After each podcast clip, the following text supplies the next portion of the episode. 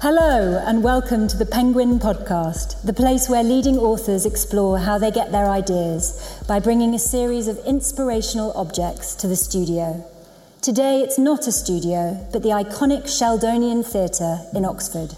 I'm Sophie Dahl, and in this special live edition, I'm joined by one of the most highly regarded children's authors writing today. He was the first author to win the Whitbread Award for a children's book. And his trilogy, His Dark Materials, has been adapted into a feature film, theatre, radio, and a forthcoming big budget BBC TV series. My guest's special objects include a Mont Blanc pen and a magical gold device as owned by his female protagonist.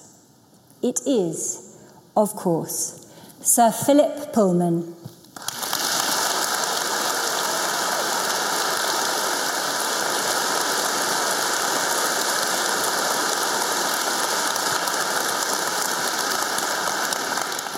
Philip, welcome.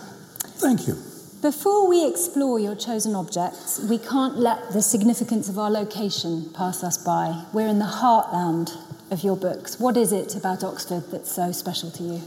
Uh, well, Oxford is um, a very good place to write about because nobody knows the whole of it. There are always little bits that you've never seen before, or a street corner that you've never come across, or somebody's left a door open and you look through and there's a garden that you had no idea was there.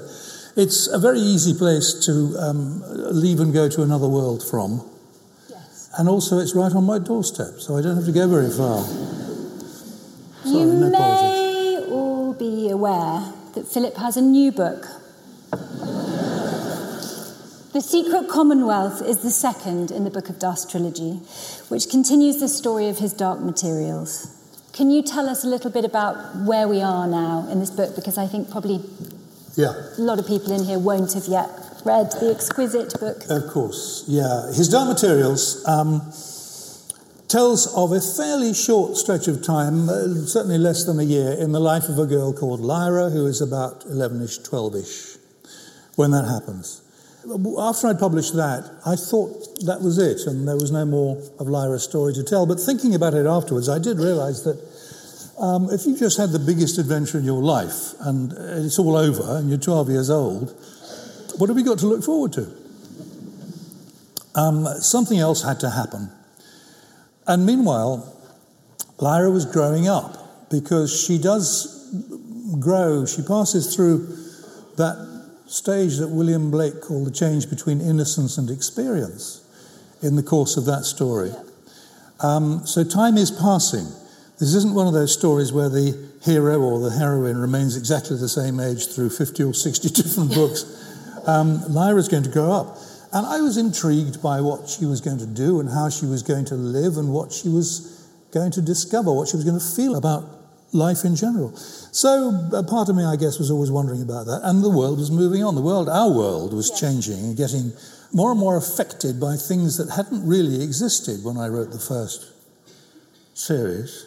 There weren't the crises of refugees and wars, uh, the, the, the, the terrible wars that we've been seeing since. Yes. And so in the new book, where is Lyra and what is she off to do? Well, La Belle Sauvage was set 10 years before his Dark Materials when Lyra was just a baby.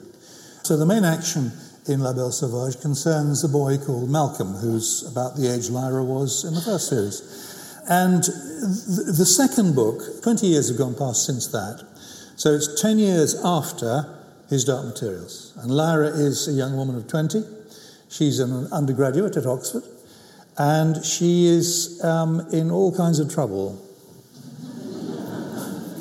She is. Um, Lyra has spent time in the last book, Oxford, the Arctic, and now she's in the Middle East. That's right. I never set out to write a story to illustrate a particular theme. Does that just reveals itself as you're as you're writing it? yes, it comes yes, to you. yes. What intrigues me, what I want to write, and what I set out deliberately to write about are particular places or particular images or particular incidents or events. Yeah. Um, it was the North that intrigued me so much. I wanted to go there in the story, in his Dark Materials. In this case, it was Central Asia, which is a, a realm uh, of um, huge magic and excitement for me. Have you been? No, I went to the Bodleian Library. uh, which is a lot closer and a lot more comfortable and a lot less expensive. Yeah. Um, and it has all you need, really. I didn't go, didn't go to the Arctic for the first for his Dark Materials. Um, I, I, am a lazy, you know, travel. I don't like it. It's all too hot or too cold. And um, your first object, she has Lyra to navigate yep. these worlds well, that you're imagining in the Bodleian Library. What does she, she have? Um, she's given early on in the story that opens his Dark Materials. She's given an object by the master of Jordan College. She's given an alethiometer. And there is an actual alethiometer. There are only six made. And, um, uh, and I've got one of them. Actually, there have been several hundred made now as props for films and various things. But they don't work, and this one does. Um, it's a truth telling device. That's what the, the name means, aletheia, the truth. And it works by means of symbolism. The symbols around, 36 symbols around the edge of this picture, and you move the hands to point to three of the symbols in total with which you ask a question, and then the hand moves around and settles on the different symbols that give you the answer. But I first read a book called The Giordano Bruno and the Hermetic Tradition by a woman called Frances Yates who was the great expert on um, Renaissance symbolism and imagery and so on. And that's what, um, many years later, made me think of these symbols that you can use to ask and answer questions. May I describe them for the people who are, yeah. who are listening and not here? So, this is this enchanting golden compass, and there are symbols all along it. So, we have a beehive, we have an apple, there's a raven. Absolutely beautiful, and it really works. I used it downstairs. You ask it a question and um, pull well, up this, the They all work in different ways. Lyra's works um, slightly differently from this. Yes. Lyra's is a slightly different shape too, because this one is rather thick, and you couldn't really easily put it in a pocket as you I can could. with Well, could just take it home um, and put it in the I think pocket. the one they're using in the telly series is square. Oh no! A travesty. But apparently it works, so that's all right. There's a wonderful bit in the Secret Commonwealth where some kindly Welsh miners try and work out what metal the. Yes. alethiometer is made from. Yes, it's made from a particular alloy which is very difficult to make, but which was created by the in the um, early 17th century in the Prague in Lyra's world, um, and she visits Prague in the course of this story uh, and has an encounter there with an alchemist. Prague is, is a fascinating place. I have been to Prague, unlike the Central Asia or the Arctic. And it is a, a, wonderful place, so it's quite easy to imagine things like that coming Yes. from Prague. Yeah, originating Hmm. from Prague. You wrote in The Guardian about the importance of magic. You said that magic was a crucial part of being human, Hmm. and I just wondered whether you could expand a bit more on that because obviously magic is such a huge part of what you wrote about. Well, I, I look at this in the context of reason Yes. and rationality. And rationality is a most wonderful thing, and it's given us science and mathematics, it's given us all sorts of ways of relating to one another that we didn't have before. And I certainly don't disparage reason or decry it at all. But like many things, it is a wonderful servant but a bad master. And if you lived your life according to reason, you'd never fall in love. Rationalism, pure reason, divorced from emotion, divorced from the feelings we have for one another, for um, the things around us, for our pets, for our beauty, and so on, is a very poor thing. The way I come to it in this story, The Secret Commonwealth, was a title I stole from a book called The the Secret Commonwealth, or an essay on the nature and actions of the subterranean and, for the most part, invisible people, heretofore going under the names of fauns and fairies or the like, among the Low Country Scots, as described by those who have second sight. Now,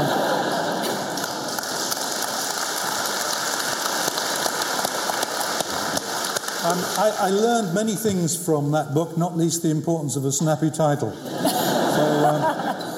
Uh, but the, Robert Kirk's book, which was written at the latter part of the 17th century, is exactly that. It's a guide to folklore, really, and the superstitions and beliefs of the people who, whom he served as a as minister in, the in his church in Scotland.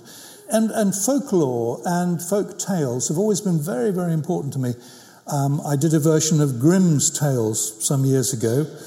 Um, I'm a fascinated reader of uh, folk tales from wherever they come from.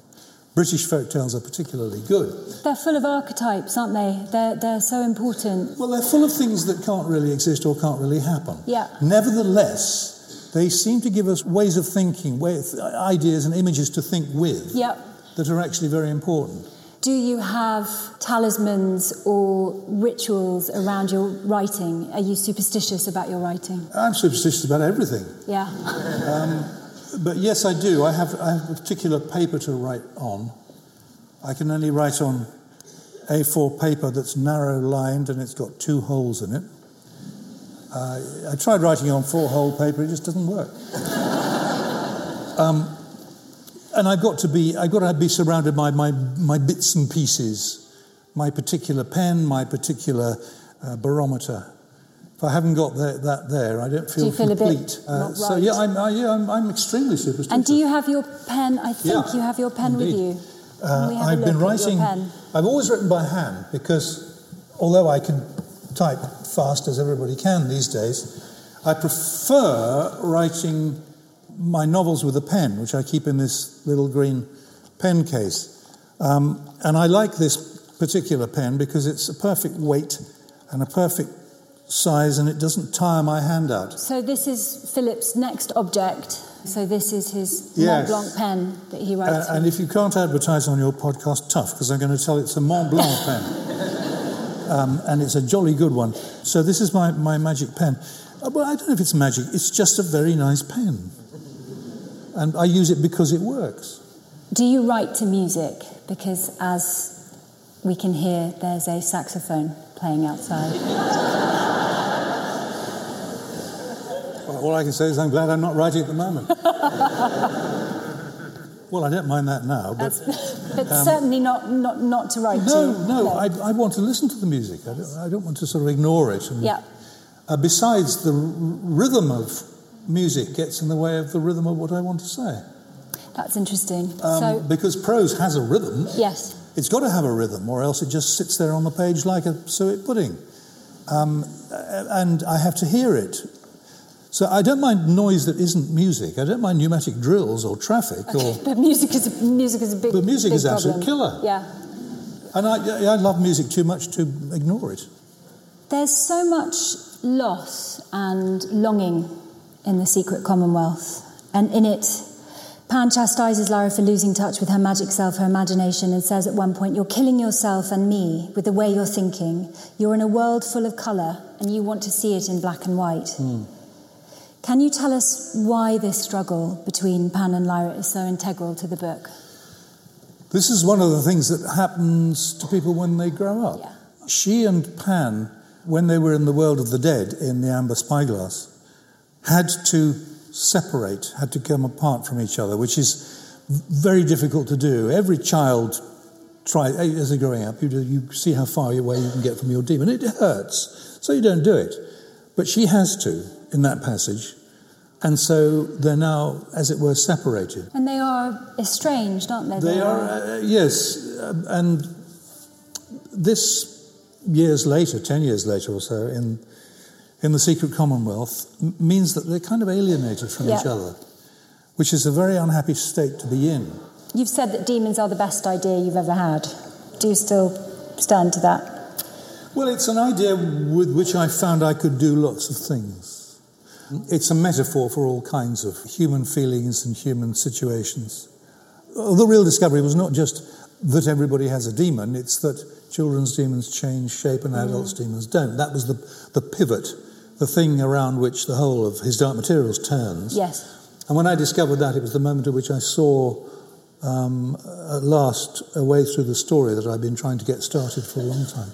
That's interesting. But also, it's, it, I think as a narrative device, it's so clever too because you get to weave between. Well, you get a kind of inkling of what people Yes. are like from what their daemon is. Yeah. There was a sentence um, in the book that really struck me about Lyra's sense of outsiderness, and again, it really reminded me of being a teenager. And it was, it was deeply tiring not knowing how long she'd be here or how she'd know it was safe to leave, and knowing only that she didn't belong. Yeah. And it really resonated with me, that sentence, that feeling of thinking, there's nowhere that I feel quite Yes. at home. That's right. It's a sort of Cinderella feeling. A feeling that um, you've been born in the wrong family by mistake. Yes. That you're looking for your adoption papers. Um, Well, something like that. Yeah. Or, or, them. yeah. uh, who are these people I have to live with? Yeah. Their taste in music is appalling. I don't like the wallpaper. Nobody loves me. I'm going to run away. You know, it's that sort of feeling. Yeah. Uh, and that's the, that's the start of our life story, really, when we, when we begin to separate and dis- distinguish ourselves from the people we've grown up with. There is something so otherworldly about that transition. So, daemon, spelt D A E M O N, and words like ambaric are words that you've created. Yet you find this next book of words vital, and your next object is This very battered and much repaired copy of Chambers's 20th Century Dictionary. And um, it's random access. You can look up things very, very quickly. I like Chambers's because um, i i I think this is the one they use for Scrabble. It's the official Scrabble dictionary because it's got a lot of unusual words in it. Will you find us a few? Uh, yes, I, I, I wrote down all the, all the odd definitions I found here. Cheddar. What does it say about cheddar? Um, an excellent kind of cheese. First made in cheddar, in Cheshire. Tragedy, brackets, journalism, anything with death and killing in it. So, do you think we've lost the art of dictionaries? I can now have access to every single word that the Oxford English Dictionary has ever defined, hundreds of thousands of them on the internet. Yep. But I still go to that first. Yeah. There was a word that you that you had in here, which was Oh, is it eh. pawky? P A W K. Yes, it's got a dry wit. Yes, I like it. Sort Pawky. of dry wit. It's a Scottish word. A lot of Scottish words in there because it was first published in Edinburgh. There are some, some that have become famous. Eclair, a cake long in shape but short in duration.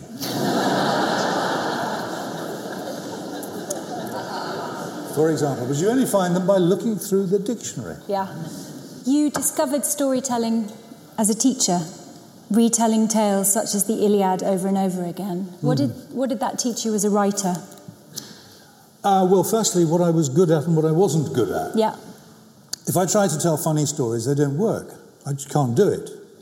I can't tell realistic stories about modern life. What I can do is tell stories in which you want to know what happens next, and I can give enough description to enable you to see before your mind's eye the place where this is taking place. I learned that by telling stories to children. And I also learned a little bit about timing, I suppose. If you know that the, the bell is going to go in three minutes, then you can bring that very exciting bit where Achilles hears about the death of Patroclus and goes up onto the walls and looks at the walls of his camp and looks out across the plain of Troy, and the setting sun strikes his golden helmet, and everybody knows what he's going to do next. And then the bell goes. And they, and they want to stay in and hear it, not go out and play. It's great when you manage that. Well, I think they want to hear it if you have a, a wonderful, So charismatic I, I was, English teacher. I was just very lucky to, to teach at a time when I was allowed to do that without Yeah. being forced to deal with so that was my next fronted question. adverbials. Fronted adverbials. We're in the land of fronted adverbials at the It's moment. a terrible, bleak Yeah, place. It's bleak. Um, you had more creative freedom as a teacher. Yes. Yes. And I think teachers need this. Children need this. Children need time with books. Books were not written so that children could search through them for metaphors and similes and underline them on worksheets.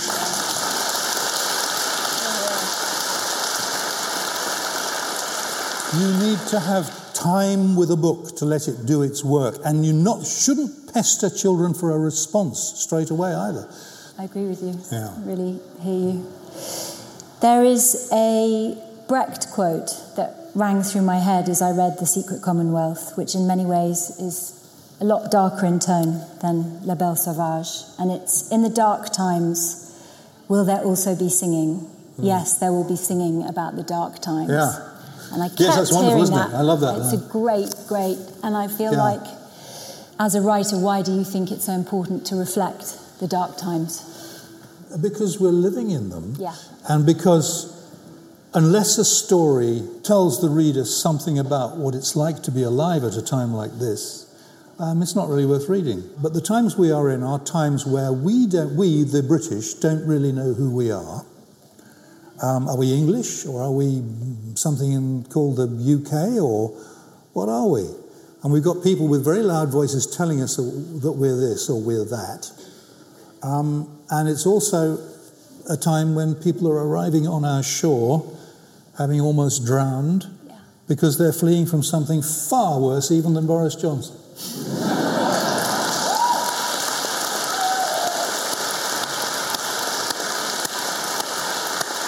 and these, these things concern me as a citizen, as a human As a being, human, as, as, a, yes. as, a, as a grown up. Yep. So, of course, they're going to be reflected in something I write. Yep. We need books like yours. We need music that, that talks about life as it is, because also then you feel part of a, of a collective, and also it doesn't feel quite so grim. It's very generous of you to say that. That's what I always hope for, of course. You, you hope that people are going to find enough in the stories you write to um, want to read them again. I think think they do. go out and buy the next one. I think they do. So, your last object, which is your desk. Yes, I couldn't bring that because it's too big. Um, I've got a, a, a wonderful electronic desk, or electric, I suppose, really, which I just press a button and it rises up or, or goes down. And i anybody who writes f- for any long period of time or sits at a desk doing anything for any period of time knows that it, you, you get backache. And the best way of doing this is to change the height at which you work. Yeah. So I can um, lift it up and put it as high as the lectern there and stand up and work, or I can have it down low and, And I can. how, how big is it? Oh, it's a big, it's a big table. Okay. And it's covered with paper and scissors and pens and pencils and pencil sharpeners and knives to sharpen pencils when I can't find the pencil sharpener, and my barometer, and a lamp, and uh, all sorts of stuff. Usually, at this point in the podcast, we play an extract from the audiobook. But many people will have heard your excellent book reading skills on the His Dark Materials audiobook. So we'd love to hear you read a bit more, if you will. This is um, shortly after the opening of the story, and in the opening of the story, uh, Pan, who is, remember, not with Lyra, um, he sees a murder taking place, and the victim gives him, just before he dies, the victim says, Take my wallet, take my wallet. And Pan takes it and takes it back to Lyra. And here they are looking at it. They turned on the gas fire in her study bedroom at St. Sophia's, sat at the table and switched on the little ambaric lamp because the sky was grey and the light outside was gloomy. Lyra took out the wallet from the bookshelf. It was a simple one fold wallet without a clasp, the whole thing little bigger than her palm. There had originally been a raised grain in the leather, like that of Morocco, but most of that was worn away to a greasy smoothness. It might once have been brown, too, but it was nearly black now, and marked in several places by Pan's gripping teeth. She could smell it, a faint, slightly pungent, slightly spicy smell, like that of a man's cologne mixed with sweat. Pan waved a paw in front of his nose. Lyra opened the wallet and again found it perfectly normal, perfectly ordinary. There were four banknotes, not a large sum. In the next pocket, she found a train ticket for the return journey from Paris to Marseille. Was he French? said Pan. Don't know yet, said Lyra. Look, here's a picture. From the next pocket in the wallet, she took out a grubby and much handled identity card with a photogram showing the face of a man of possibly 40 years old with black curly hair and a thin moustache. That's him, Pan said. That's the murdered man. The card had been issued by His Majesty's Foreign Office to Anthony John Roderick Hassall, who was a British citizen whose birthday showed him to be 38 years old. The daemon photogram displayed a small hawk like bird of prey. Pan gazed at the pictures with intense interest and pity. The next thing she found was a small card she recognized because she had one identical to it in her own purse. It was a Bodleian Library card. And then there was another card, this one issued by the University Department of Botany. It certified Dr. Roderick Hassall as a member of staff of the Department of Plant Sciences. Why would they want to attack him? Lyra said. Did he look rich, or was he carrying something, or what? They did say, Pan said, trying to remember.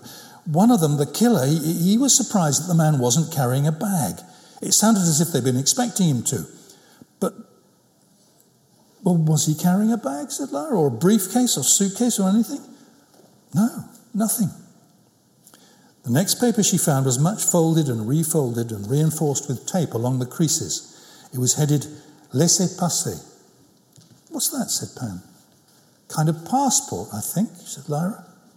It had been issued by the Ministry of Internal Security of the Sublime Porte of the Ottoman Empire at Constantinople. It said in French, English, and Anatolian that Anthony John Roderick Hassall, botanist of Oxford, Britain, was to be allowed to travel through the realms of the Ottoman Empire and that the authorities were to give him assistance and protection whenever needed. How big is the Ottoman Empire? said Pan. Enormous. Turkey and Syria and Lebanon and Egypt and Libya and thousands of miles east as well, I think. Wait, here's another. But what's this? Her fingers had found another paper hidden in an inside pocket. She tugged it out and unfolded it to find something quite different from the rest.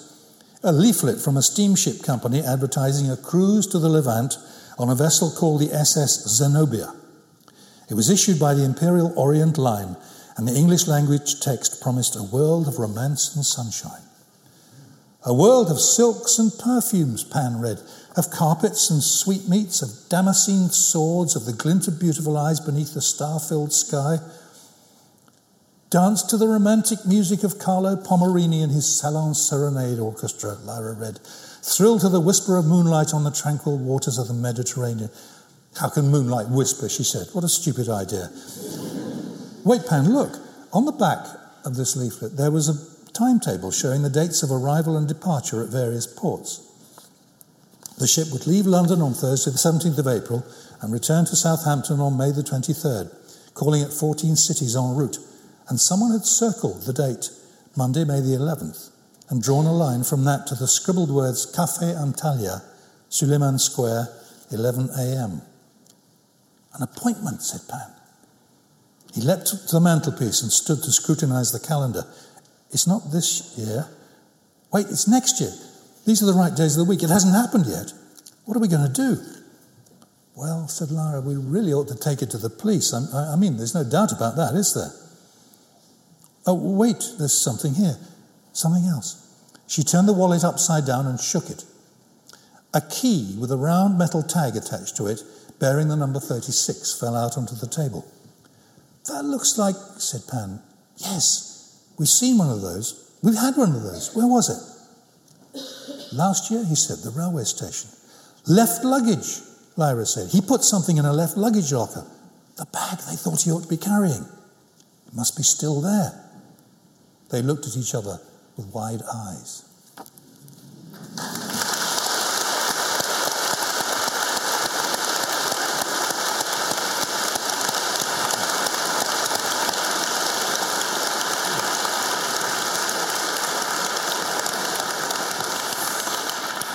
Thank you. And you can hear the whole of The Secret Commonwealth read by the wonderful Michael Sheen that's available to buy now.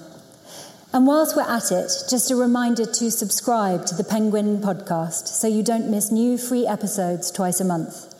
You can find us at sites like Spotify via a podcast app on your smartphone or on your Alexa enabled device. Earlier, we touched on the BBC adaptation coming up. The world premiere is Sunday, the 3rd of November on BBC One and the BBC iPlayer. The screenplay is by Jack Thorne, starring Ruth Wilson, Lin Manuel Miranda, and James McAvoy, amongst others. Can you give us any advance nuggets from the production? I, you, um, well, it? it's very good. I should hope so. Um, yeah, it's a wonderful cast. Uh, Dafne Keen, she plays Lyra. Um, and I've been very lucky in the in the um, actors who played actresses who played Lyra. Um, Anna Maxwell Martin was wonderful on the stage of the National Theatre. Um, uh, Dafne Dafne Keen is now in this one. It was Dakota Blue Richards who played her in the, the Golden Compass movie. She does a wonderful job. The whole the whole cast is is, is flawless. It's, it's wonderful. Is it tricky to see your things adapted, or are you open to adaptations? Blase. Blase. It's, it's happened rather a lot, you see. It's been a stage play, it's been a movie, it's been a radio play, it's, you know, it's gone through a lot of different incarnations. Incarnations. Yeah. Um, and it's always interesting, but um, I, I, tend to keep an arm's length from it because it's not my project, it's their project. Yeah. I've allowed them to do it, and they pay me some money.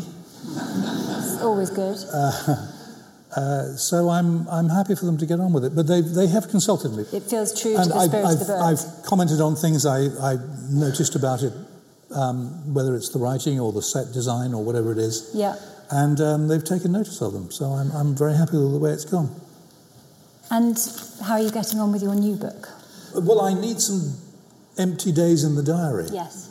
In fact, I need some empty weeks and months and possibly years in the diary. and I shall go up to my room, raise my table to the proper height, and make sure I've got my pen and the paper, and I shall write the words Chapter 1. Heaven. Just wanted to say thank you to Philip Pullman for being here and. Well, thank you very much, Sophie, for taking time off during the promotion of your uh, delightful book. Madame Badobedah. Madame Badobedah, which we have to learn how to say. I've written the book with the title that no one can say. thank, thank you, you very much. Thank you so much, and thank you all for coming, and thank you